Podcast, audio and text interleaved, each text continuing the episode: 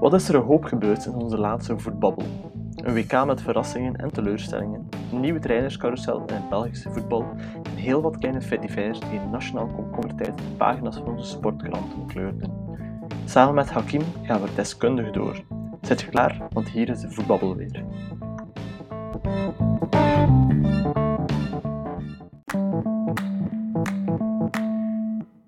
Avond Hakim. Zijn er weer. Hey, goedenavond, Caro. We zijn er inderdaad terug. Oh, we hebben uh, bijna twee maanden stilgelegen, als ik, als ik me niet vergis, van ergens begin november. Dat vermalendijde WK. Uh, ik denk dat jij die periode wel hebt kunnen gebruiken om een, uh, ja, om, een beetje te genieten en ook een beetje naar het voetbal te kijken. Waar, niet altijd, waar je niet altijd tijd voor hebt. Hè. Maar allez, ik denk dat als, als de Belg in jou is is teleurgesteld van het WK. De, de Marokkanen, ja, die is, heel tevreden misschien. Um, hoogstwaarschijnlijk. Maar misschien moet, voordat we praten over, uh, over het WK over Marokko, um, moeten we praten over de dood van Pele. Die is uh, vandaag, donderdagavond, gestorven. Um, ik vermoed dat jij geen levende herinnering hebt van Pele de voetballer, maar wel van Pele de legende. Klopt, precies dat. Ja, het is, dat is, het is gewoon een speler in mijn optiek die veel betekend heeft voor het voetbal, zonder dat ik het actief heb mee kunnen volgen. Uh, zoals heel velen waarschijnlijk ook. Hè. Maar um, mm. dat zijn de zaken in mijn optiek. Als ik dat zie, dan uh, ja, dat doet een beetje pijn natuurlijk. Hè. Het, is een, het is een beetje zoals dat Maradona ook, toen Maradona ook stierf. Hè. Uh, ja, ja. Dan, dan, is dat zo. Ja. En dan had je nog een derde, dat zei je op voorhand. Ik ga ook maar aan. Maar uh, Johan Cruijff inderdaad. Daar heb ik ook geen, geen echte herinnering aan hun spel. Nee. Maradona niet, Cruijff niet. Um, zij waren meer gekend als uh, ja, de personen die de oude goats. De oude ja, goats. ja. Uh, voor, voor, voor Cristiano en Messi waren er geen spelers die mochten beweren dat ze in de buurt kwamen van die drie. Hè. Dat was, was uit een periode die, dat was ook ongeveer in dezelfde periode, dat was ook, maakt het ook nog des te specialer. Uh, hetzelfde 15 jaar ongeveer. Alleen dat is een vrij grote periode, maar toch, het was er wel. Um, ja, we hebben er geen herinnering aan, we hebben wel wat beelden gezien, dan denk ik dan vooral van Maradona en Cruyff, iets minder van Pele. Dat was nog net iets ervoor. Maar uh, ik denk dat Pele ook, ook een soort van was door het feit dat hij ja, heeft gewoon hij was compleet als voetballer. Uh, dat is wat iedereen van zegt. Iedereen zegt het is de beste dat we ooit hebben zien spelen. Um, maar uh, hij was naast het veld was hij prijsloos. Weet je, zoals dat Messi ook grotendeels is, daar hoor je heel weinig van. Er is heel weinig om te haten. Wat hij bij Maradona wel had door zijn, door zijn ja, uh, verboden middelen. En, en een manier waarop hij zichzelf heeft laten gaan. En wat hij bij Cruyff misschien kon hebben door zijn belerende toon als, als trainer ook daarna. Niet om te zeggen dat Cruijff niet ook een van de beste trainers aller tijden was, maar Pele was gewoon een, ja, een goddelijke kanarie. Hij heeft waarschijnlijk de goddelijke kanaries hun reden van bestaan gegeven. Ja, hij is niet meer. Uh, rust in vrede. Dan de volgende generatie. Gek dat je zo je iconen van vroeger, dat, dat je die allemaal ja, ziet verdwijnen. Hè. Ja, dat is, dat, is, dat is ook wel best pijnlijk en dat maakt het ook wel hard. Ik vond het ook wel hard als ze gewoon al op pensioen gingen. Toen dat David, ja. Of, ja, David Villa ze dacht van stop met voetbal, Raúl. Hm, dat ja, Simao. Ja, dat zijn zo momenten in Figo. leven. Ja, Figo, inderdaad. Zidane. Dat zijn zo toch momenten. Ja, ja, ja. Als, voet, allee, als voetbalfan, dan heb je toch zo van shit, dat, dat, dat allemaal heel snel. Hè. Zeker zie dat ook met de tragiek van de finale van 2006. Dat was, dat was dan nog een keer extra. Ah, inderdaad, dat was dan nog een Dat extra. Ja. Maar eh, misschien iets heel raar, maar is het, eh, het iconische van, van Pele, en, en dan pakken we dan ook Maradona en Cruijff erbij, die ook een beetje geholpen door, door FIFA? Door het spelletje? Ik denk, ik- ja, ja, ja, nee, nee, zeker, zeker. Ehm Ik denk dat we Ruud Gullit, Seedorf, Ja. dat type spelers, natuurlijk. Het heeft ook zijn omgekeerde effect. Hè. Mensen zoals een eh, Mat- Lothar Matthäus of een eh, Bobby Moore, eh, of, of ja, Krijgen een slechte naam door hun eh Ja. Inzaghi. Inzaghi, dat is of Shevchenko zijn dat type spelers. Ja, ja. maar die zijn niet goed in FIFA, dus die waren toch niet zo goed als een Pelé of een. Cruyff. Dus dat helpt ook wel voor die jongere Wat ook wel waar is, hè? Ja dat is en ook nee. wel waar. Ja en, ja en nee.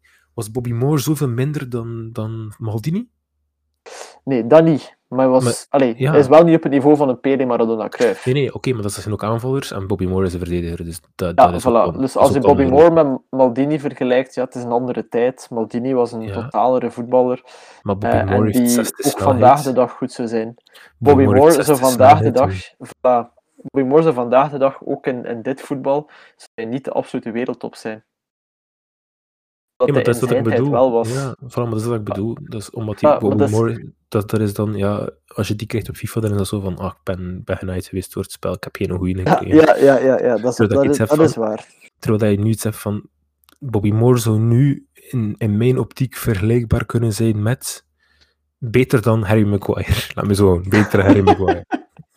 Dus een, het is een breed speelvlak dat je kiest. Dat is, dat is gelijk zeggen, slechter dan Company. Eh, Ja, als ja, verdediger. Ja, ja, Ja, dat, heb je ook nog heel veel doen. Weet, weet je wat je kunt zeggen? Is het tussen Harry Maguire en Company in? Of misschien is, was ze zelf beter dan Company. Misschien was ze Ja, zelf eh, Ja, denk het wel. Ik denk het misschien wel. wel de Virgil van Dijk van zijn tijd of de Sergio Ramos van zijn tijd. eh.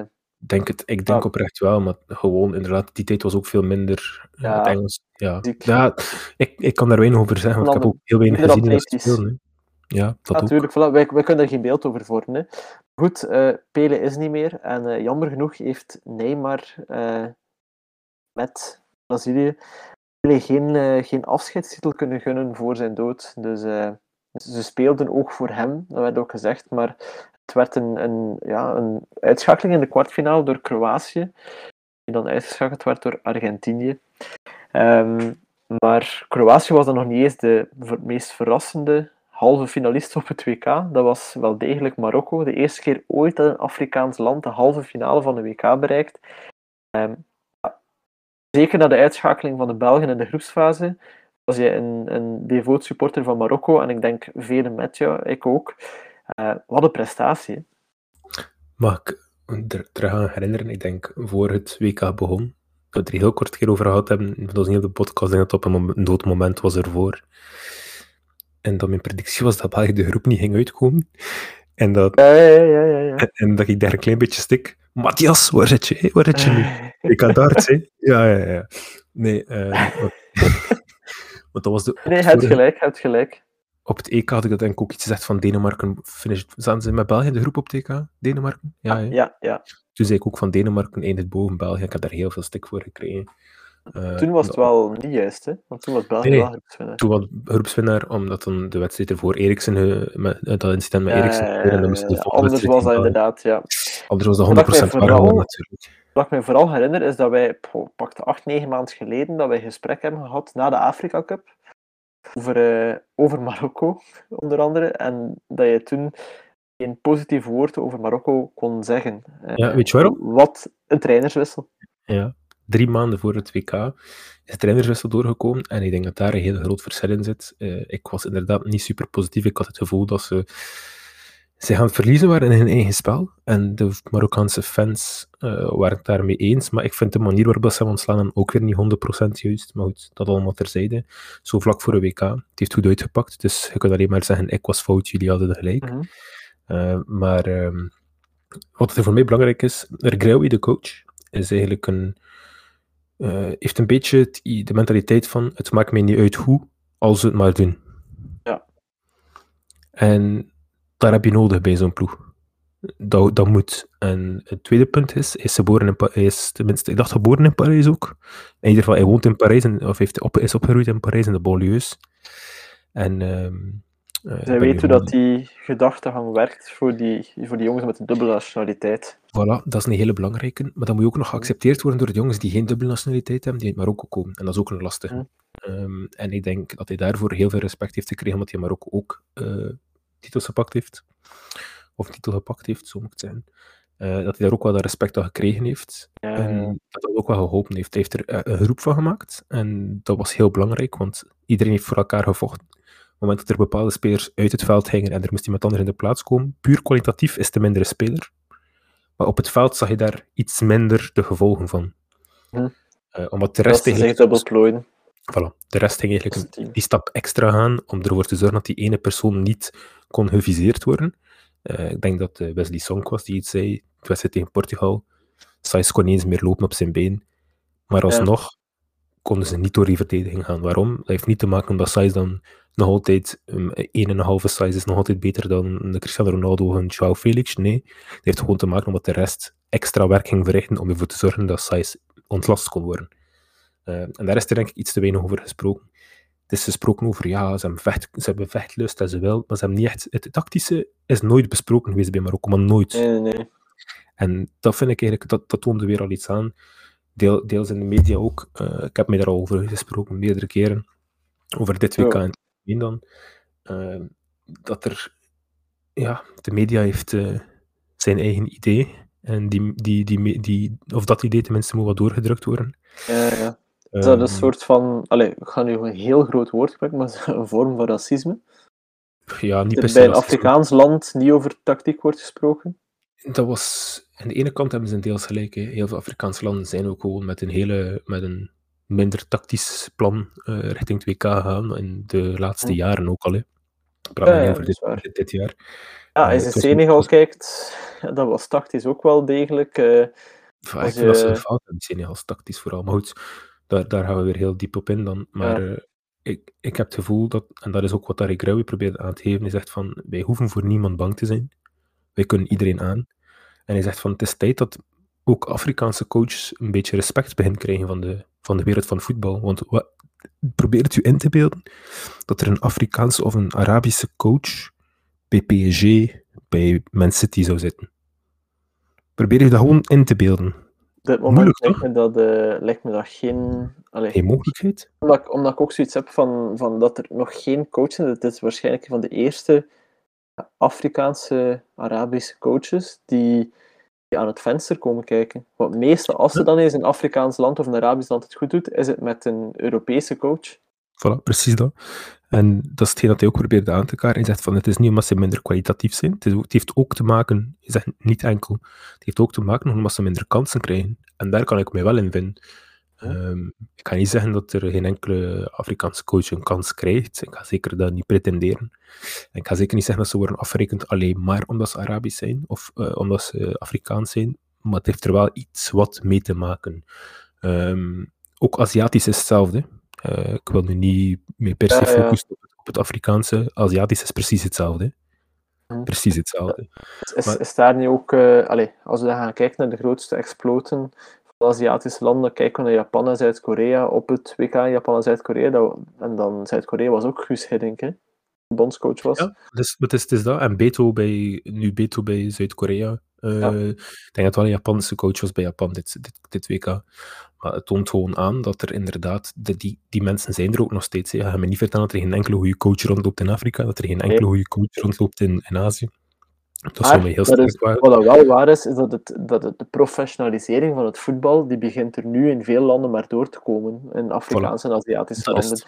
Dus wat je dan vooral moet naar kijken is, dit is het begin, dit is het begin van een heel groot potentieel. En als je, als je de beste coaches wil hebben in de toekomst, dan ga je ook moeten kijken in Afrika en in Azië naar coaches. Dan ga je die competities ook moeten beginnen scouten. Of je gaat talent mislopen. Dus uh, het is een heel interessante periode voor voor ja, sportief directeurs. Uh, ik ben benieuwd nee, om te kijken. En als we het dan toch over de, de coaches hebben, dus dat was het eerste, Regrauwi die, die binnenkwam, de groep gemaakt heeft, die heeft wat mensen terug opgetimmerd voor de nationale ploeg. Die heeft heel veel vertrouwen gegeven aan bepaalde jongens die geen vertrouwen hadden. En de Syrië werd afgebrand door de media als spits van Marokko, maar afgebrand. Hm. Uh, Ait Allah is een speler die in Marokko speelt een speler uit Marokko was per definitie niet goed genoeg voor de nationale ploeg van, van Marokko. Allee, als we kijken naar, de, naar de algemene trend, een beetje wat je hebt in België ook. Een speler die in de Belgische competitie speelt, sorry, die hoort niet thuis. Veel mensen willen Hans van Aken niet in, in, in de nationale ploeg. Waarom? Hij speelt in België, dat niveau is te laag. Dat ja en nee. Maar dat, dat kan ik enigszins inkomen, dat zegt. Maar opnieuw, welke positie neem je, welke rol neem je op binnen dat team, en dan kan je daar enigszins wat in schakelen. Dat was dus zijn idee niet. Hij heeft gewoon vanuit zijn eigen idee gegaan, heeft dat gedaan. Ook, het is een charismatisch persoon. Voor de mensen die zijn interviews, of tenminste zijn uh, perstalks niet gezien heeft, een aanrader. Kijk die zeker. Uh, heel veel uithalen, met heel veel respect ook naar de tegenstander. Hij zegt, Frankrijk was mijn voorbeeld, zegt hij, in 2018. Die speelden helemaal niet goed. Ze scoren één keer, ze scoren twee keer en ze wonnen hun wedstrijd en klaar. Ja, ja. Dat was wat er nodig was. En ze waren geïrriteerd, zeker omdat ze zoveel kwaliteit hadden. Als, als Frankrijk mag doen, dan mag Marokko het zeker doen. Voilà, maar dus hij zegt van, uh, nu, is, nu is het moment daar dat wij hen gaan tonen. Goed, het is er uiteindelijk niet van gekomen. Hè. En die neemt dan ook de volledige blame op zich. Hij heeft nu ook gezegd, als we de Afrika Cup niet minimaal de halve finale geven, dan stop ik, uh, houden, dan stop ik erbij. Uh, dus hij zet zichzelf... Okay. Ja, nee, maar hij zet zichzelf gewoon haar doelstellingen op. En dat was ook zijn ding voor het WK. Hij zegt, we zijn hier niet om een, om een rol te spelen, uh, om, een, uh. om een bijrol te spelen. We zijn hier om iets te tonen. En we willen tonen dat, dat we kunnen. Zit hij vanaf de eerste dag. En heeft dat blijven volhouden tot op de halve finale tegen Frankrijk. En zelfs daarna zegt hij van, ja, het is, het is tijd geweest. Maar over die nationale ploeg van, van Marokko. Als je kijkt naar de spelers die er... Uh, ik heb hier gewoon kort de spelers die op het vorige WK aanwezig waren. Of die zouden meegaan, tenminste. Hm? Uh, WK 2018 in Rusland. Want daar, daar begint het eigenlijk al een beetje voor mij. Als je kijkt naar het WK in Rusland, 2018, Marokko speelt de eerste wedstrijd tegen Iran. Uh, verliest 1-0 door een ongoal van El Kabi, dacht ik, in de laatste, minuten van de wedstrijd. Op een vrije trap. Dan de uh, tweede wedstrijd was tegen Spanje of Portugal. Ik ga nu voor, voor het gemak Spanje zeggen. Staat Marokko 2-1 voor. Goal van Enesiri en ik denk niet het er eerst gemaakt heeft. Oké, okay, maakt niet veel uit. Staan 2-1 voor en in de allerlaatste minuut krijgt Spanje een hoekschop. En iedereen kijkt naar één kant van die hoekschop en de hoekschop wordt van de andere kant getrapt. En op het moment dat die hoekschop getrapt wordt, draaien al die spelers van Marokko zeggen om. Zien ze plotseling van shit, het is aan de andere kant te doen. En Aspas stikt hem binnen via een hakje, een mooie goal wel. Werd er nog buitenspel afgevlacht en dan uiteindelijk heeft de VAR het omgedraaid naar een doelpunt. En dan kregen we de fameuze Amrabat, uh, de VAR is uh, bullshit uh, teken. Ja, ja, ja. En dan Portugal. Amrabat. Ja. Volledig. En dan ehm, Portugal, Cristiano Ronaldo, header, kopbal, die ik ja. me herinner, 1-0 dacht ik. Hè. Dus één puntje. Maar uiteindelijk hebben ze niet ondergedaan tegen Portugal, niet ondergedaan tegen Spanje. En hebben ze eigenlijk ook niet uh, ondergedaan tegen Iran, maar zulk spel niet gemaakt. En daar is de start gekomen van wat er nu gekomen is. Op dat WK, van de spelers die toen mee geweest zijn en die nu nog mee zijn, heb je Yessin Bounou, Roman Saiz, Ashraf Hakimi, Amrabat, maar die speelde niet super vaak, Ziyech en Enesiri.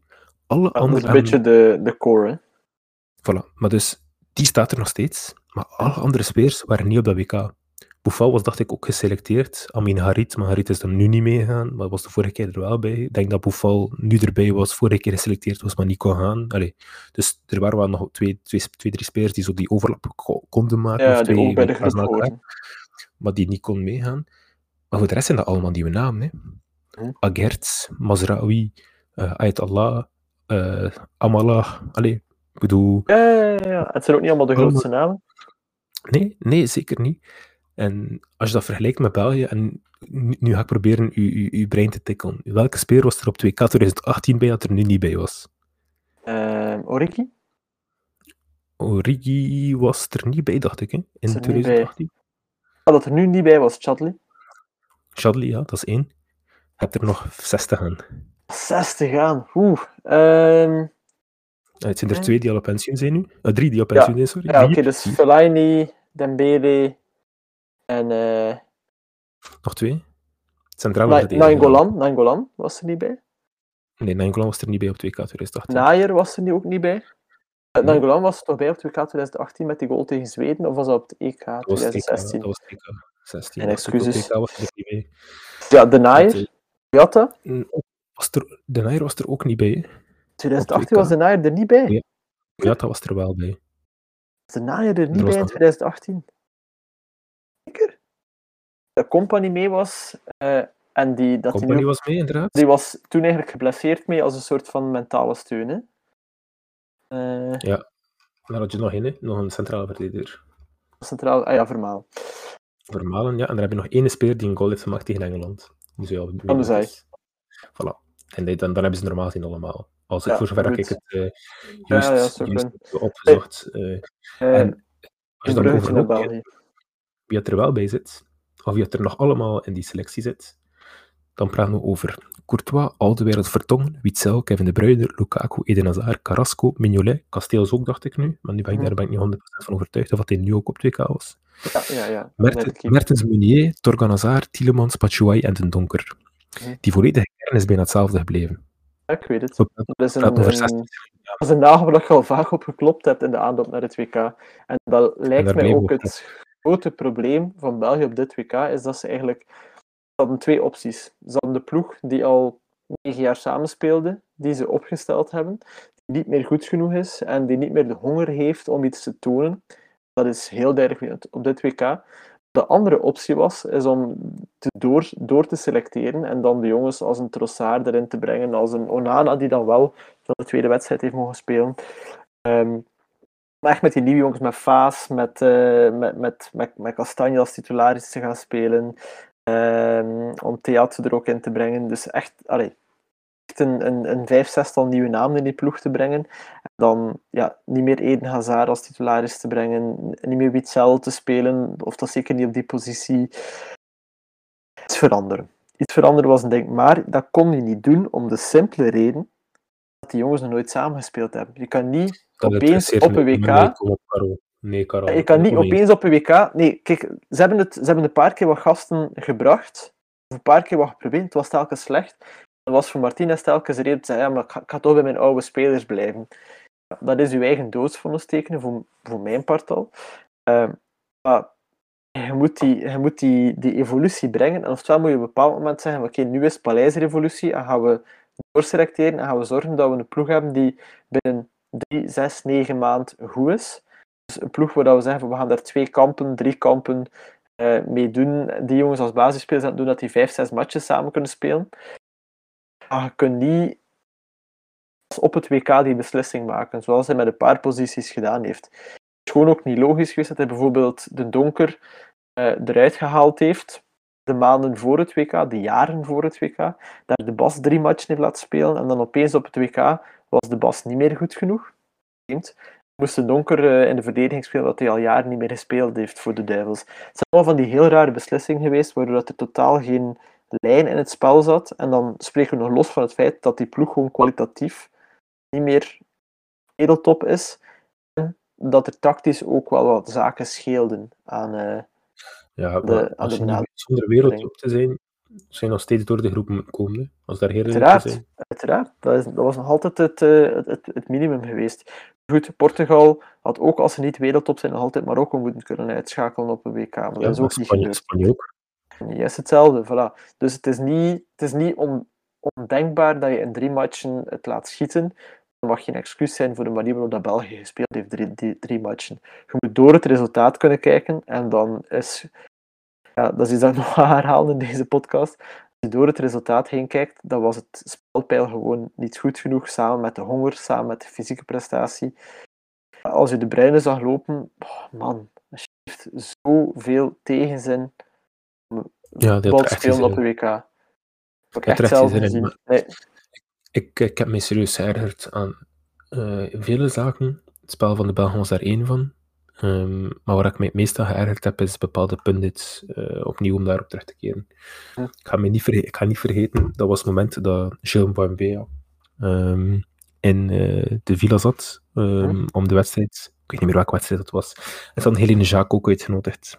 En dat was dan met Bob Peters en dan was er nog één iemand bij en die weet ik niet meer wie dat was. en de vraag was: je mag kiezen tussen uh, de snelheid van één speler de, was weer al, de snelheid van één speler, de vista van één speler en de techniek van één speler. Wie is jouw speler als je mag kiezen tussen de, de drie spelers? En iemand zei de vista van um, Messi, de techniek van Neymar en de snelheid van Mbappé. Eh? Ja. Goed, ze, ze komen bij Helene Jacques. We weten allemaal dat vrouwenvoetbal op dit moment nog steeds eh, op neergekeken wordt. Ja. Tot op vandaag is dat nog altijd het geval. Uh, Hoe dat het ook gaat draaien of keren, zo is het in het voetbal. Ja, ja, ja. Over het merendeel kijkt daarop neer. En is daar geen grote fan van, et cetera, et cetera. Haar opmerking heeft bij mij woede... Maar echt, ik was kwaad, hè. Zij zei van, ik ga het een beetje anders doen. Ik wil de, het karakter van Gattuso, de looks van Maldini, en daar is de stop mee. Ah. Toen begon mijn over. Dus we, er worden mensen media een, een plaatsje gegeven om, om, om gezegd te mogen doen over voetbal. En daarom ben ik fan van Imco Courtois. Ook al zouden, zijn er veel mensen die er tegen zijn, die haar echt niet goed vinden en zo. Ik ben er fan van, want zij blijft op een professionele manier, toch doet ze haar eigen ding op een professionele manier. ja. Als haar die vraag gesteld wordt, dan gaat zij antwoorden met haar persoonlijke opinie. Ja, als dat Helene was ook Helene Jacques een persoonlijke opinie, maar het, het, het, Ja, maar oké, maar... Het, in het stereotype van vrouwenvoetbal, de vrouwen zijn enkel kijken wie bezig het met de mooiste. Ja. Ja, voilà. Dus dat, dat was alweer mijn probleem. Ze- Er wordt een vraag gesteld over drie kenmerken en zij gaat er dan... Ik de- het karakter, ik wil eh, de looks en ik wil de benen van... Ik weet niet meer de derde persoon was. En op dat moment... Ja, zeker op het moment... De, maar ja, nee, dat is, voor mij dat zijn zo van die zaken. En ik heb zoveel van die pundits zulke dingen horen zeggen. En dat is nu specifiek op vrouwenvoetbal. Hè. Maar ook, goed, het WK in Qatar, laat ons heel duidelijk zijn, is gekocht. Ja. Ik denk dat er niemand, denk dat er niemand over nee. twijfelt. Het WK in Rusland was gekocht. Het WK in Zuid- Zuid- eh, Zuid-Afrika was gekocht. En het WK Ja. in Brazilië was deels gekocht, blijkbaar. Of zou ook gekocht zijn, maar daar is er nog geen Dus harde nee, bewijzen. 74 zijn er altijd steekpenningen uitgedeeld. Voilà. Ehm, Dat denk ik denk niet dat dat het grootste probleem was met Nee, het maar probleem maar was... daar, daar, komt, daar komt mijn ding. Dat ging het over de human rights. Mhm. En ik ben het er daar ook mee eens natuurlijk. Allee, ik denk dat de logica zelf is. Maar mijn probleem is, acht landen op 2K, die nu op 2K zijn, hebben anti-LGBTQ-wetgeving. Acht Eh. landen van de 32. Dat is vrij veel, hè. Waar is die onverontwaardiging daarvoor? Of is dat nu gewoon omdat 2K daar doorgaat, dat het dan wel mag? Dan moeten we een stok vinden om erop te slaan. Het tweede was, het ging over de mensenrechten. Het WK wordt eh, over vier jaar georganiseerd in USA, Mexico en Canada. Twee van die drie landen hebben een anti-abortuswetgeving. Mhm. Is dat dan ook geen mensenrechten schending? Mexico heeft een strengere dan Amerika. Jesus Christ. Eh, Ja, nee, nee, dat, dus dat is ook mensenrechten. En, en de manier waarop Amerika omgaat met mensenrechten van immigranten is ook geen, eh, is ook geen fantastisch. Nee, dat is waar, dat is waar, dat is waar. helemaal los ervan.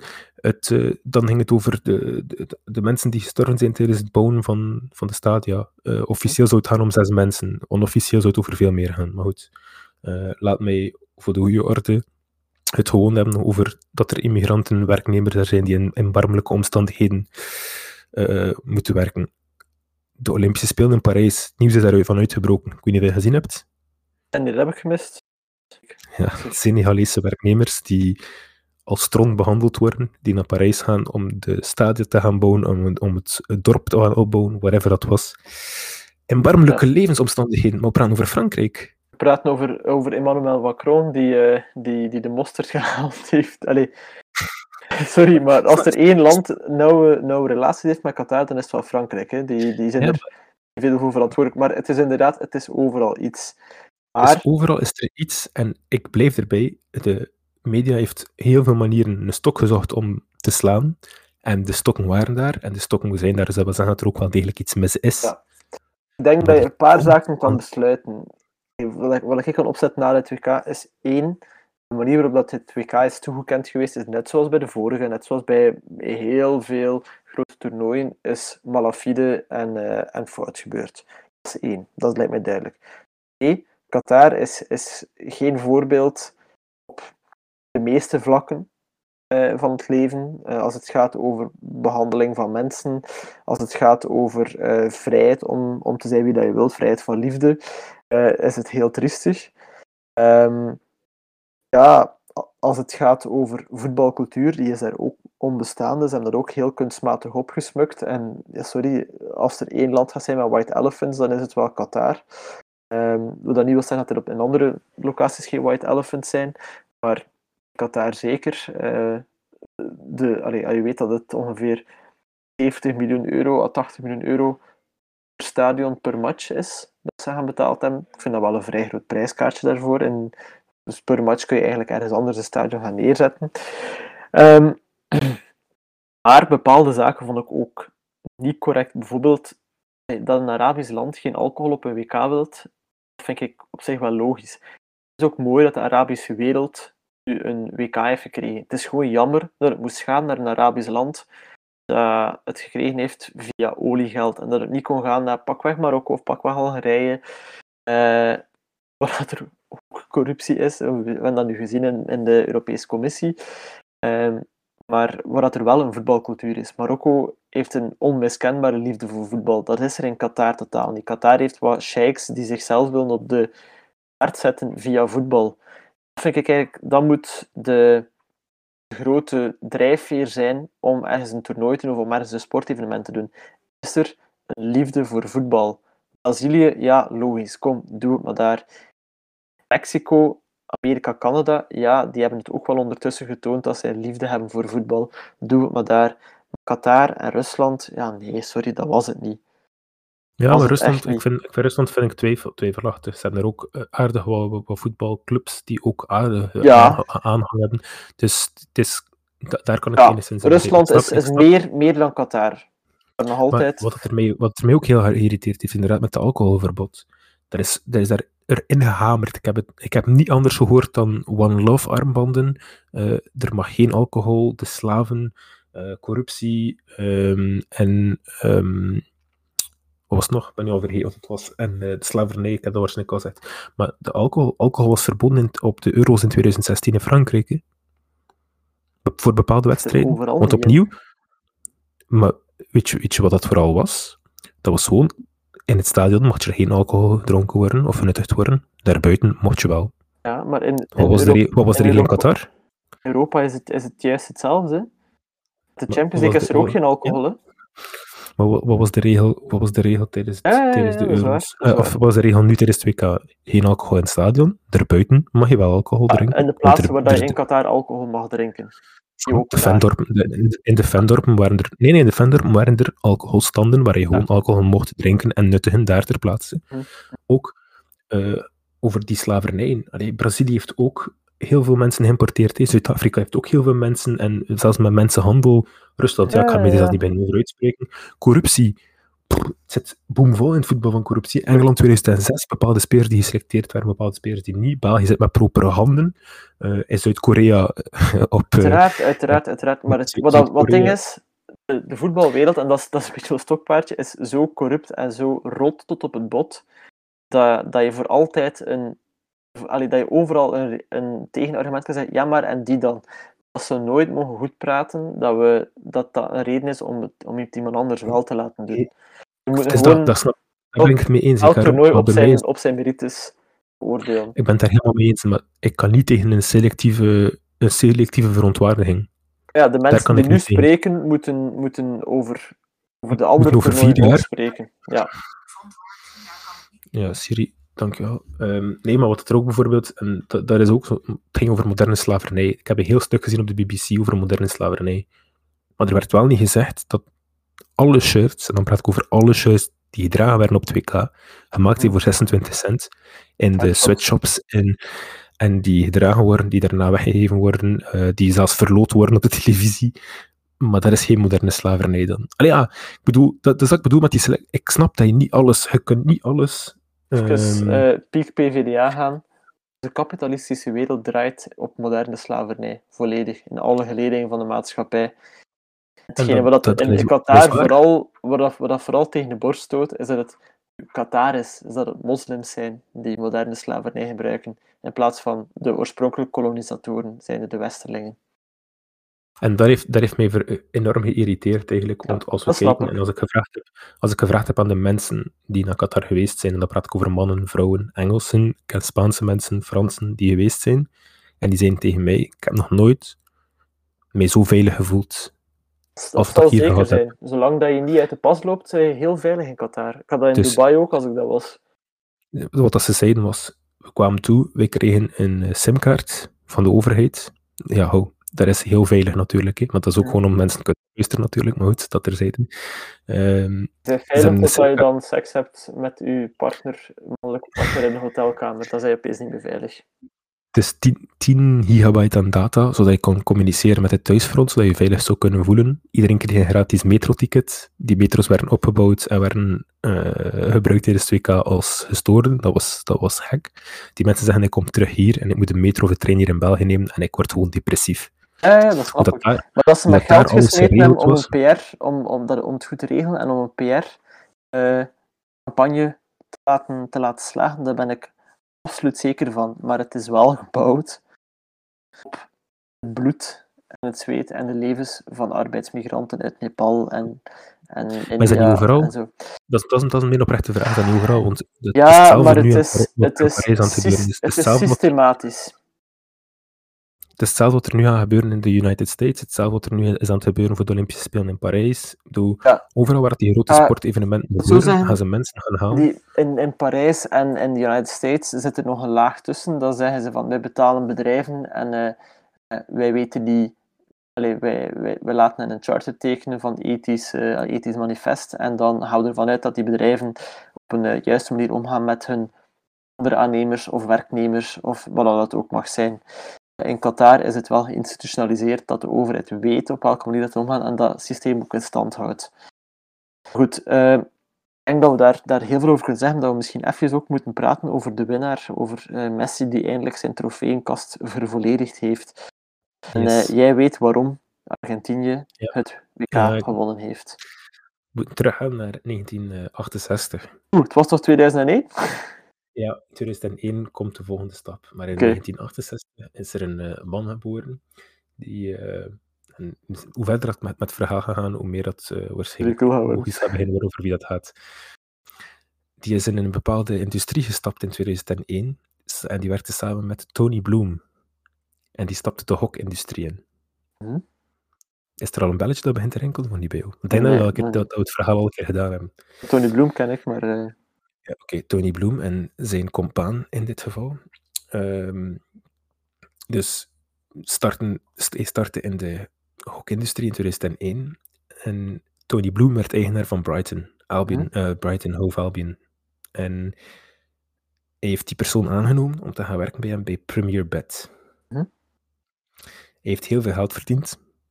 Hij heeft een statistisch model ontwikkeld uh, en of tenminste gebruikt, waar dat hij eigenlijk de voorspelling kon mee gaan doen en uh, heel accuraat kon zijn, dan, me, accurater kon zijn dan boekies. Mm Waardoor dat hij enorm veel geld verdiend heeft. Met dat geld, wat heeft hij gedaan? Een voetbalclub overgenomen. Twee zelfs. De ene is een Deense voetbalclub en de andere is een Engelse voetbalclub. Bent er nu een belletje te rinkelen? Oh, uh, wacht, de Deense is dan is dat Midtjylland? Yes. Eh? Ja, ja, ja, ja. En de Engelse? Oh. Um, Speel nu in de Premier League. Niet Bournemouth, het is... Nee, is er echt in de buurt? Begint ook met een B? Uh, dat is niet Brighton, toch? Nee, nee, nee. Uh, Brentford. Brentford. Brentford. Ja. Dus die man neemt Brentford over. Of tenminste, heeft een groot deel in Brentford een uh, investeerder. Hm? En we kennen allemaal het verhaal van Micheland, we kennen allemaal het verhaal van Brentford, dat zij een machine werden voor mensen te spotten. Met hun analyses. We hebben daar al een keer een podcast over gemaakt, dus luister zeker een keer terug naar onze oude afleveringen ook, um, om daar iets in te, te, horen. Wat is er dus gebeurd? Binnen Brentford is er een speler aangenomen. Ze hebben een speler gescout in de Franse eerste klasse bij um, Saint-Étienne, genaamd Neil Mopé. Ja? Die werd, die werd spits bij Brentford deed het daar aardig goed. Transfereerde naar Brighton Albion Hove. Mhm. Of Brighton Hove Albion tenminste.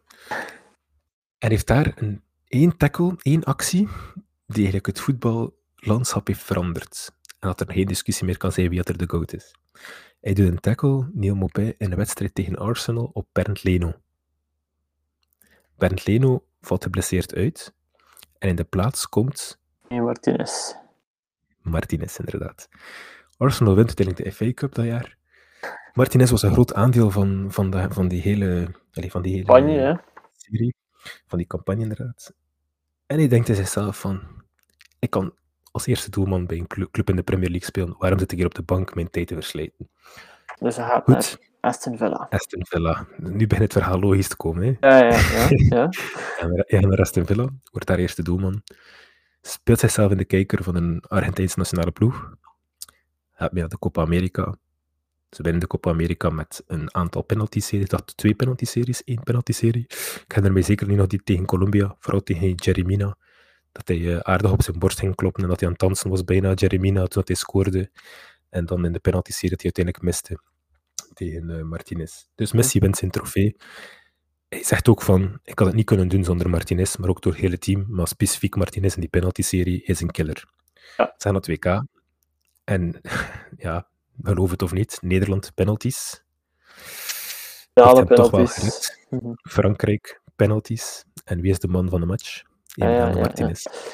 Dus als er in, uh, als er in 1968 uh, eh, geen kind Matthew Benham, of Matthew Alexander Benham geboren was, dan was er een hele grote kans geweest dat Messi nooit het WK had Dus in echt, uh, weet je, ik volg weer het butterfly effect tot, tot het punt van uh, Neil Maupay tackelt Ben Leno in een wedstrijd en Ben Leno moet, uh, moet geblesseerd eraf. Waardoor dat Argentinië eindelijk een keer een goede keeper heeft in dezelfde periode dat Messi voetballer is. Weet je wat grappig is? Dat eigenlijk een Franse spits is. Ja, ja, ja. Dus, dat mag, dat dus, nee, maar, maar, alles daarvoor vind ik... Nee, sorry. Nee, Neil, Neil, Neil Mopé komt in de Premier League en komt bij Brighton terecht omdat hij gescout wordt door in Saint-Etienne. deed het niet zo supergoed, hè? Ja, ja dat, dat, wel, dat wel, dat wel, dat wel. Maar ik kreeg, wel, ik kreeg wel een kans bij Brentford. Bij Brentford breekt hij dan door, kan hij naar Brighton gaan. In Brighton doet hij het weer niet slecht. Nu zit hij ondertussen alweer bij Everton. Dus de grootste toegevoegde meerwaarde van Neil Mopé in de wereld van het voetbal is zijn tackle. Brent Leno. ja, voilà. Dus dat, was, dat, was een, dat was mijn butterfly effect. Daarom okay, okay. Misschien moeten we overgaan naar, uh, naar, naar, het Belgische voetbal dat ook weer begonnen is. We hebben eerst een, een potje bekervoetbal gehad en uh, vorige weekend, ja, rond de kerstperiode, hadden we het superleuke kerstvoetbal. Ik denk dat er twee resultaten zijn in elk van die speeldagen die, die echt verrassend waren. Eén, uh, ja, dat Club Brugge niet zo goed bezig was, dat wisten we voor het WK al. Ik denk dat het zelf een verrassing was dat Club Brugge uh, ja, in het niet heeft beslist van we gaan overschakelen en een andere trainer nemen. Want ja, het was wel vrij duidelijk dat het tactisch dat het eigenlijk echt niet, niet goed liep bij Club en dat er ook niet echt veel overgave was bij, binnen de spelersgroep. Maar goed, ja, dat, dat SCVV met 1-4 zou winnen op Jan Breidel, ik bevoorrechte getuige van was, dat had wel niemand verwacht het allemaal wel een beetje tegen natuurlijk, ehm, met een afgeweken bal. Maar het was vooral de mechtigheid en de gelatenheid van, van Club Brugge na de 1-0 voorsprong, wat een volledige individuele actie van Lang was, die ervoor zorgt heeft dat Club uit de beker ligt en hem nog... Ja, dat is, dat is 2014, 2015, de laatste keer dat Club de beker gewonnen heeft. Voor zo'n bekerploeg te zijn is dat veel te lang geleden. Goed, dat was het bekerverhaal. Um, daar, eh, daar, daar gaat er misschien wel weer een keer een, iets kleinere ploeg in de finale staan. Ziet er wel leuk uit, maar daarover later meer. Het kerstvoetbal bracht eh, een, een heel leuk resultaat voor jou, Hakim. KV Kortrijk die won van leider Racing Genk. Nog maar de tweede nederlaag van Racing Genk dit seizoen. En dat te danken aan een, ja, een onverwachte held. Had jij gedacht dat de Tom van den Bergen man van de match zou worden in eh, de laatste wedstrijd van 2022 voor KV Kortrijk? 100%. Ik heb op voorhand al long-term vision gegooid op die man. Uh, ik ben nu Brian Suarez te hard aan het quoten. Nee, totaal niet. Uh, ik had ook zoiets van, uh, ik voelde mij niet 100% zeker. Goed, het is een grote, het is een grote doelman. Dat helpt ook al. Of ja, het is een normal size doelman, laat mij zo zeggen. Het is geen klein. Um, iets wat dat Illich een beetje een probleem bij heeft natuurlijk op die, op die lange ja, bal, ja. op, hoeks, op hoeksoppen, vind ik hem nooit 100% zeker. Uh, dat ik dat wel nu, dat dat wel oké okay zat. -hmm. Die durfde ook gewoon komen en die als hij kwam, commit hij ook gewoon volledig. Dus ofwel is het 100% de bal, ja. of net aanraken, ofwel is het niet. Maar Illich zou nog vaak durven zo in, in niemands land plots stilstaan en zeggen van shit, ik moest niet uitgekomen zijn. Dus hij gaf mij wel meer vertrouwen. Maar, hij is 30 jaar, hè? Ja, het is voor zijn, debuut eerste, in eerste klasse. En het gekke is dus, op zijn, uh, op zijn op zijn 23e speelde hij nog bij Sparta Petegem, het legendarische Sparta Petegem, deelgemeente van Deinze. Dan is hij overgegaan naar KMSK Deinze, waar dat hij ook zelf niet altijd onbetwiste, alleen onbetwist, dat wil zeggen, door de spelletjes die er in Deinze af en toe wel gebeuren, uh, was hij niet altijd basisdoelman. Uh, en uh, hij is, is dan toch overgenomen geweest in, in juli van dit jaar door Kortrijk. Uh, gratis transfer. Iedereen moest weer weg bij Deinze, met als een nieuwe eigenaar dan. En, uh, en nu, ja, de reddingen tegen, tegen Genk. Een fantastische match van die man. Ja, die dubbele redding was aardig. Ook eentje met de voet op Mhm. uh, Peensel, dat ik dat was. Die was ook wel goed. Dus uh, hij heeft zichzelf bewezen, bij heel veel mensen al, na één wedstrijd. Dat is straf als doelman. Ook gewoon, mag niet vergeten, voor Kortrijk, ik weet niet hoeveel overwinning dat is, het gaan nog niet heel veel zijn dit seizoen. Maar uh, ze hebben ook gewoon van Antwerpen. Ja, ja, ja, Toen, ja. Antwerp ongesla toen Antwerp ongeslagen Lamkelzee-match. eh, ja, dit, wanneer waar het fout ging voor Lamkelzee. Ja, ja, waar ja. het al fout ging. Dus ondertussen is hij weg, zeker? Hè? Of, eh, Ja, ja, hij is weg, hij is weg bij Kortrijk.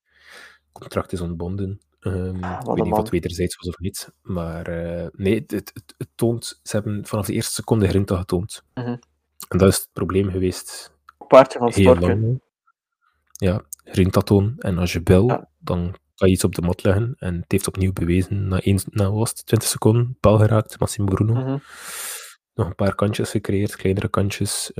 met Saudi die heel veel gemist heeft. En ja, te, on, ja, te veel op, zich, op zichzelf probeerde de wedstrijd open te breken, Ja, mijn ja. persoonlijke opinie. Maar het systeem stond er, verdedigend, ja, een paar steken laten vallen, maar tegen Henk is dat ook gewoon mogelijk. Het is ik gewoon vind een heel Henk, ja, ik vond, ik vond El Canoes vond ik heel sterk. Nu is dat omdat dat een Marokkaan is natuurlijk, maar ik vond hem heel sterk die wedstrijd. Eh, lopend aan de bal, constant wegdraaien, wel heel diep die bal komen aan. Dat was het enige waar ik mij wel aan stoorde. Maar goed, we zien dat vaker en vaker met die Mhm. spelmakers die eigenlijk de bal heel laag halen. Ja, inderdaad. En eh, ik denk dat hij iets gevaarlijker is als hij nog verder voor de goal komt te staan. Met zijn snelheid en zijn visie op het spel kan een bal heel snel verleggen van de ene naar de andere kant. Maar ik vond hem, eh, ik vond hem heel sterk. Ehm, bij Kortrijk waren er ja, uitblinkers, moeilijk te zeggen. Ik, vond, eh, ik ben fan van Massimo Bruno, ben blij dat hij erin komt te staan. Lonka, Lonka vind, ik ook goed. Lonkar, ik ik hem uitspreken. Ik moet gewoon zeggen, in het algemeen, het, sta- het staat er alleen wat raar. Ze spelen met vijf aanvallende spelers. Ze spelen met en Sedemani en Kadri, eh, en Massimo Bruno en Avenatti en Met Saudi? eh met Saudi. Ja, Dus ze spelen eh, vijf toe- aanvallende spelers. Ik denk dat ze af en toe een keer wat, wat extra goals zullen tegenkrijgen. Eh, maar dat Nee, maar er is, er is een strappe. eh, Je ziet, Selemani speelde lager dan Kadri. Selemani kwam altijd van heel diep die bal aan. Die heeft amper iets in, in de, op de helft van de tegenstander kunnen doen. Hè. Die stond constant Dat vast op zijn of, eh, helft. Ja, het was meer centraal. Het was eigenlijk echt als een, als een bijna een, acht die achter moest blijven. En dan voor hem speelde Kadri, die, die kwam een beetje overal. Ja, aan de meter 50, die, die kwam overal tussen gekropen. Ehm, en dan Bruno kwam van links, of had hij weer meer centraal, Messaudi meer van rechts. En dan switchten ze een keer van voor van positie. Maar het was, eh, het was, het was bizar. Ja, het, was een, het raar systeem, maar het heeft duidelijk geholpen. Eh, ik zag niet direct de structuur erin, maar ik was ook in het stadion, dus dan is het ook al iets moeilijker om dat Als te ze hun volgen. taken maar uitvoeren, dan zijn opstellingen Het dat. eh, minder relevant of, of hoeveel Bijzaak. aanvallende spelers er erop komen. Dat is het gewoon. Stork, Stork gaat goed. Kortrijk redden. Hè. Ik denk het ook. Ja. Allee, we zijn twee wedstrijden ver tegen OHA Leuven. Die hebben ze ook getoond dat ze willen gaan. Eh, daar, daar tonen ze ook gewoon aan dat het eh, ontbreekt aan efficiëntie voor de goal. Tegen Henk hebben ze opnieuw bewezen dat Ja, er efficiëntie ja, voor de goal nodig is. Dat wel, dat wel. Maar niet dat Stork eh, Kortrijk nog naar play-off 2 gaat brengen. Ik denk dat ze ze plaats, eh, plaats 15 of hoger gaan, gaan parkeren. Ik hoop het, maar dat is een beetje het verhaal van Kortrijk altijd geweest. Hè? Ofwel een goede start en dan een slecht einde, ofwel een slechte start en een goed einde. einde, Het is ja. altijd zo geweest. En Tot ik denk ingrijpen. dat ze opnieuw, ja, ik denk dat ze weer opnieuw die, die richting aan het uitgaan zijn, maar ik wil niet voor mijn beurt spreken. Ze speelden goed. Twee wedstrijden na elkaar nu. Tegen OHA Leuven in de beker 3-1. Goed, ja, die rode kaart van Mendeel, ook een Marokkaan, daar ging het licht letterlijk uit eh, bij hem boven, in zijn bovenkamer. Ja. Ehm, maar ik vind, het, ik vind het op zich, ze spelen, uh, het schwungt, ja, ze proberen aanvallen, en dat, dat is het enige dat ik kan vragen van de club. Probeer te scoren, Dat probeer je aan je te vallen. amuseert. Ja, Eh, is er iets, plezier uit te halen. Ja, ja, dat is iets wat ik eh, bij Club Brugge al een heel seizoen mis. Eh, en dat is ook eh, ja, deze week dan het einde gebleken van Karel Hoefkens. En ik denk dat hij daarin niet de hoofdschuldig is, noodzakelijk. Ik denk dat hij wel meer misloopt, dat de spelers vooral goed in de spiegel moeten kijken. Maar eh, ik elke supporter gewoon wilt dat de spelers die schoon geld verdienen, tonen dat ze er goesting in hebben elke week. Dat het belangrijkste is. Ehm, dus ja, ja, dus voor Hoefkes is het gedaan. Eh, de trainerscarousel, tiende trainersontslag al dit seizoen. Um, ja, wat maak jij uit die situatie op? Als, als outsider die niet... Weinig krediet gekregen. Ik vind dat hij weinig krediet gekregen heeft. Ja. Hoefkunst. Wat ik denk daarvan is dat hij we eigenlijk mhm. heel weinig matchen hebben gezien waarin dat we de betere ploeg waren. Mm -hmm. en dat ook omzetten in doelrijpe kansen. Um, en je mag dan met de lijstjes afkomen van eh, hun expected goals waren, waren redelijk. Uh, ze namen wel wat meer risico. Ja, ik, ik vond dat het vooral defensief instabiel was. Um, ik snapte wel dat hij naar iets aan toewerken was en, en dat, de, dat de cijfers op zich niet zoveel slechter waren dan andere jaren. Maar uh, ik zag gewoon, met bal zag ik geen enkel idee.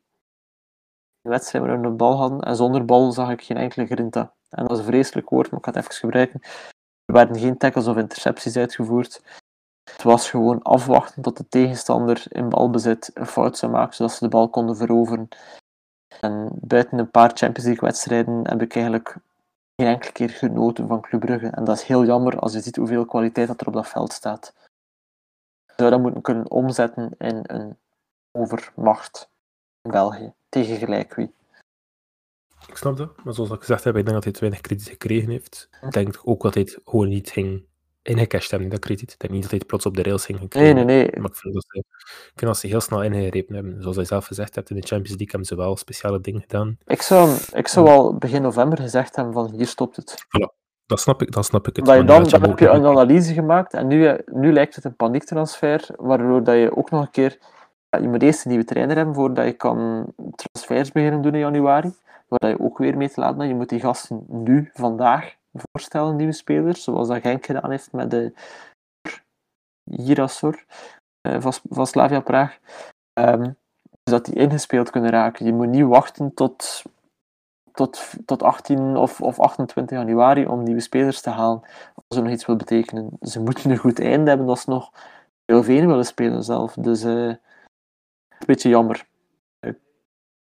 Dus, dus... Het, is, het, is, het is weinig krediet gekregen, maar ja. of, al, of al pak het vroeg af wanneer het begint fout te gaan. En dat is ook gewoon omdat, hij, omdat zijn eerste echte job was als coach, als hoofd, hoofdcoach. Ik denk dat hij daarom ook wel wat daarop afgestraft is, lijkt mij. Ja. Als dat hier als dat hier nu een, een, een, een established coach was die dit had neergezet, ging hij toch nog of al langer gekregen hebben, of had hij er al eerder uit, uitgesmeten zijn, waardoor ze nu alles op de, op de rails kunnen.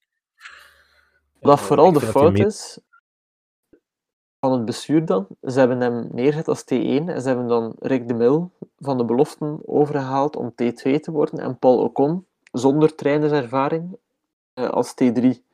Dus er was niemand die al ervaring had met coaching. Heel die staf, dat vind ik gewoon iets heel vreemd. Ervaring met coaching op het hoogste niveau. Als assistent-trainer of als T1. Dat is voor mij de doodsteek geweest, want ik denk wel dat hun tactische ideeën dat die wel heel goed waren. Dat ze het niet konden omzetten, dat ze het niet konden overzetten op de groep, dat dat het probleem was. Ja, dat kan ik me wel in vinden. Maar uh, ja, is het gedaan, de titel voor club? Gaan ze het niet dit jaar? Ik ga, ik ga er gewoon even van uitgaan van die. En weet je, ik zou het ook ik zou het jammer vinden. Ik zou het bijna. Je beloont, je beloont het kind eigenlijk om, uh, om het snoep te proberen stelen. Je kan niet het vierde seizoen op rij, want allee, pakt de, de laatste twee titels was telkens. Ja, ja spelen en op een ja, dief toch een titel pakken. En ja, ik vind... dat, is, dat, is, nee, maar ik snap je punt wel. Ja. Mijn clubhart is, is, blij, maar mijn voetbalhart bloedt op dat moment. Ja, voilà, dat is de beste manier om te omschrijven, denk ik. Ja, dus geef het maar een keer aan Genk, geef het nog liever aan Union. Uh, die wel blijven charmeren en die, ja, die, die doorgeselecteerd hebben naar Gerards en die wel een, uh, een slimmere beslissing op dat vlak hebben gemaakt. Um, of die een betere omkadering hebben voorzien ervoor. Of een hongerige ploeg hebben. Zoveel redenen die er kunnen zijn het is nu de moment om, om een nieuwe coach aan te stellen die, die, dan, ja, die het wel kan overbrengen naar die groep. Want ik denk dat er verschillende tactische systemen zijn waarmee dat je met deze groep in België heel goede resultaten kunt halen. En in de Champions League. Um, er is genoeg kwaliteit aanwezig, maar ja, je moet het er gewoon uithalen en dat lukt op dit moment niet. Dus doe het maar. Uh, ik zag nu dat de naam Scott Parker genoemd werd door het laatste nieuws en het nieuwsblad. Ik ga ervan uit dat hij het al niet wordt, want meestal de eerste naam die zo wat gedropt wordt, dat er zo een, een background story van komt, is zo een, een, een smokescreen van, van de club uit om, uh, om de aandacht af te leiden, zodat zij met andere kandidaten kunnen babbelen. Dus ja, uh, ben benieuwd. Er zijn heel veel leuke namen die vrij zijn momenteel. En misschien is eentje daarvan ook wel geschikt voor de nationale ploeg, want daar hebben we het nog niet over gehad. Waar moeten we naartoe? Ja, Tuchel, hè. Cool. Tuchel. Tuchelbal. Dat zou wel leuk zijn. Die kan zo... Al wel, ja... ja. Nee, nee, jawel. Dat zou, dat zou geniaal zijn. Nee, eerlijk, Karel. De ploeg raakt ik... Tuchel beu na een jaar en half, maar dat is als ze hem elke ja. dag moeten zien. Plus misschien voilà, de ideale coach heb... voor de nationale ploeg. Dat was mijn ideaal, dat was mijn punt. Ah, sorry. De spelers revolteren... Nee, maar dat is oké. Okay. De spelers revolteren tegen Tuchel omdat ze niet met zijn manier van werken overweg kunnen in een dagdagelijkse situatie. Ja. Maar als je home moet gaan voor twee weken, dan is dat twee weken zonder overdrijven, zonder daar allee, slecht over te zijn op je tanden bijten. Um, maar op de wedstrijd kunnen ze wel echt iets gaan doen. En tactisch is die ook wel sterk genoeg om de nationale ploeg toch te laten voetballen. En die gaat ook wel gewoon durven doorselecteren. Ja, ja. Want, uh, dat, dat, is, dat is zo bij mij. Zidane was de andere. Maar goed, uh, met de Frans Nationale weet je nog niet 100% zeker dat het nu gaat doorgaan. En ik nu blijkbaar het wel doen. Ja, oké, okay, maar nee, te duur, dat vind ik oké. Okay. Martinez ja. was de elf, elfste in de ranking op coaches op dit WK, dacht nee. ik. Uh, best betaalde was de elfste van de 32, dacht ik. Hè. Dus inderdaad, heel veel geld heeft hij niet gekregen, maar die had ook al een dubbele functie, dus hij Ja. had er maar één functie in kaart Hoe werd dat berekend? We hebben er nog een discussie over gehad voilà. op, eh, in de WhatsApp-groep over wat, wat hij nu eigenlijk verdient. Mm. Het zou eigenlijk 3 miljoen zijn, maar dan toch weer niet. En, ja, Ja, voilà. Dus ik laat dat, daar laat ik allemaal in het midden. Maar ehm, ja, nee. Doe het gewoon. Doe één keer gek. Ga een keer voor zo'n coach. En stop met die... Ja, we nemen een afgedankte coach van Everton. ja. eh, omdat hij lijkt op Pep Guardiola.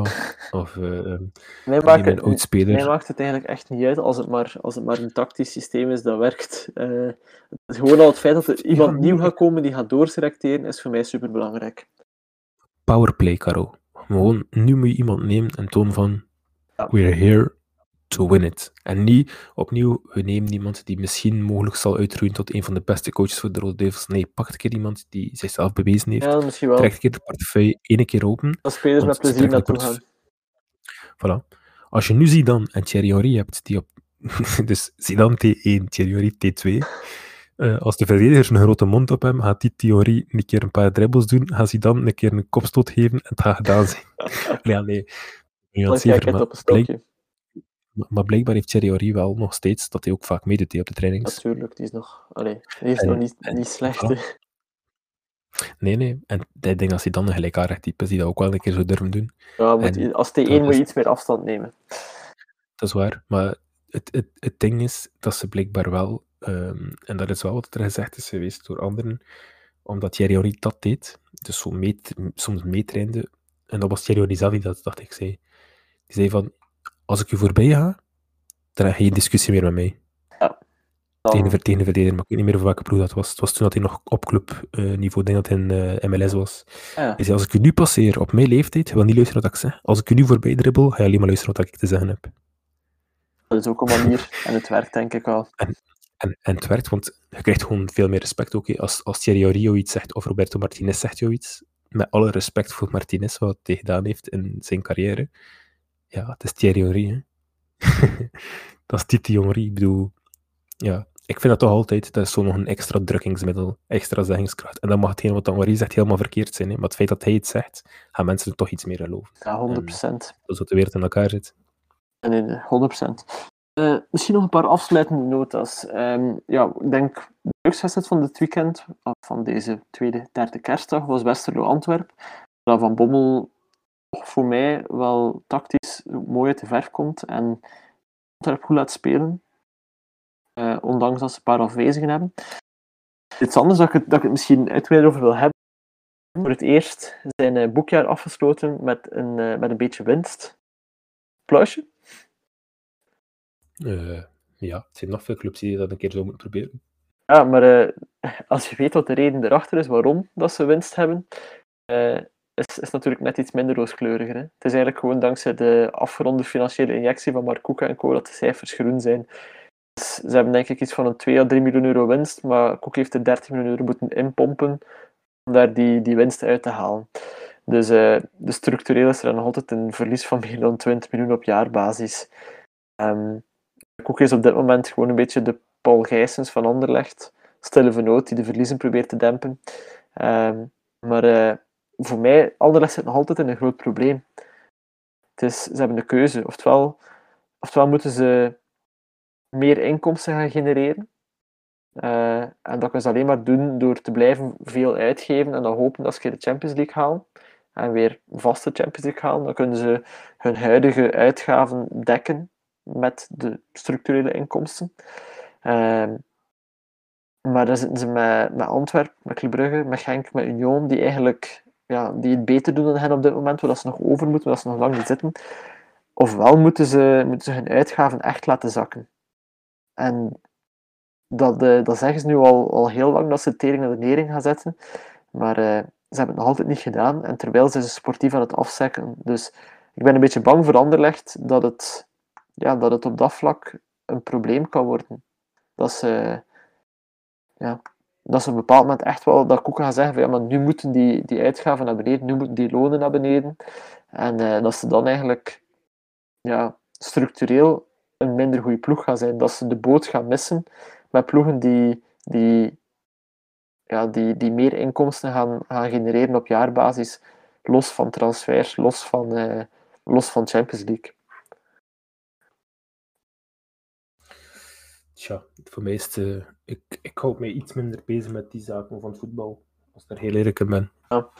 Ik, ben iets, ik ben iemand die, die, die meer richting het uh, voetbalgedeelte kijkt. Maar het is, ja, het is pijnlijk. Hè. Het is pijnlijk om te zien. Ik ga die quote zo hard in je gezicht terug doen de volgende keer dat je zegt, ik heb dit weekend niet veel voetbal gezien.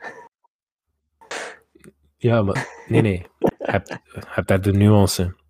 Als ik de tijd neem om mij bezig te houden met voetbal, dan heb ik de wedstrijd gezien. Kijk ik naar matchen, ga ik niet kijken naar het structurele dat erachter zit, of niet per se het structurele dat erachter zit. Mm. Behalve als het mij echt zo beginnen interesseren, maar betwijfel het. Ik hou daarvoor nog te veel van voetbal. Uh, en ik kijk voetbal, maar kijk niet de specifieke wedstrijden die wij gaan bespreken, want het zijn altijd dezelfde ploegen die dat kijken. Dus. Ja, nee, ik, ik snap het wel, ik snap het wel. Uh, in het algemeen, allee, het is, ik ben wel heel erg bezig met, uh, met uh, het managerial gedeelte van het voetbal. Ik vind het wel interessant, omdat dat, dat toont eigenlijk tendensen op langere termijn. En dan zie je eigenlijk dat, dat dit verhaal eigenlijk een verhaal van het hele Belgische voetbal is. Dat Club Brugge de voorbije vijf seizoenen telkens Champions League heeft gespeeld en zo eigenlijk een veel groter budget heeft dan al die andere ploegen, waardoor ze veel meer kunnen uitgeven en de kansen verhogen dat opnieuw te krijgen. Dus die Champions League heeft zo'n grote impact en is zo disruptief op onze markt dat het eigenlijk de competitie langzaamaan toch wel een klein beetje aan het kapotmaken is. Um, ja, en al die, die legitieme uitdagers, Genk, Union, Antwerpen, Anderlecht, die hebben allemaal externe hulp nodig om club te kunnen uitdagen. En dat is wel een lastige. Ik ga er even Genk uithalen.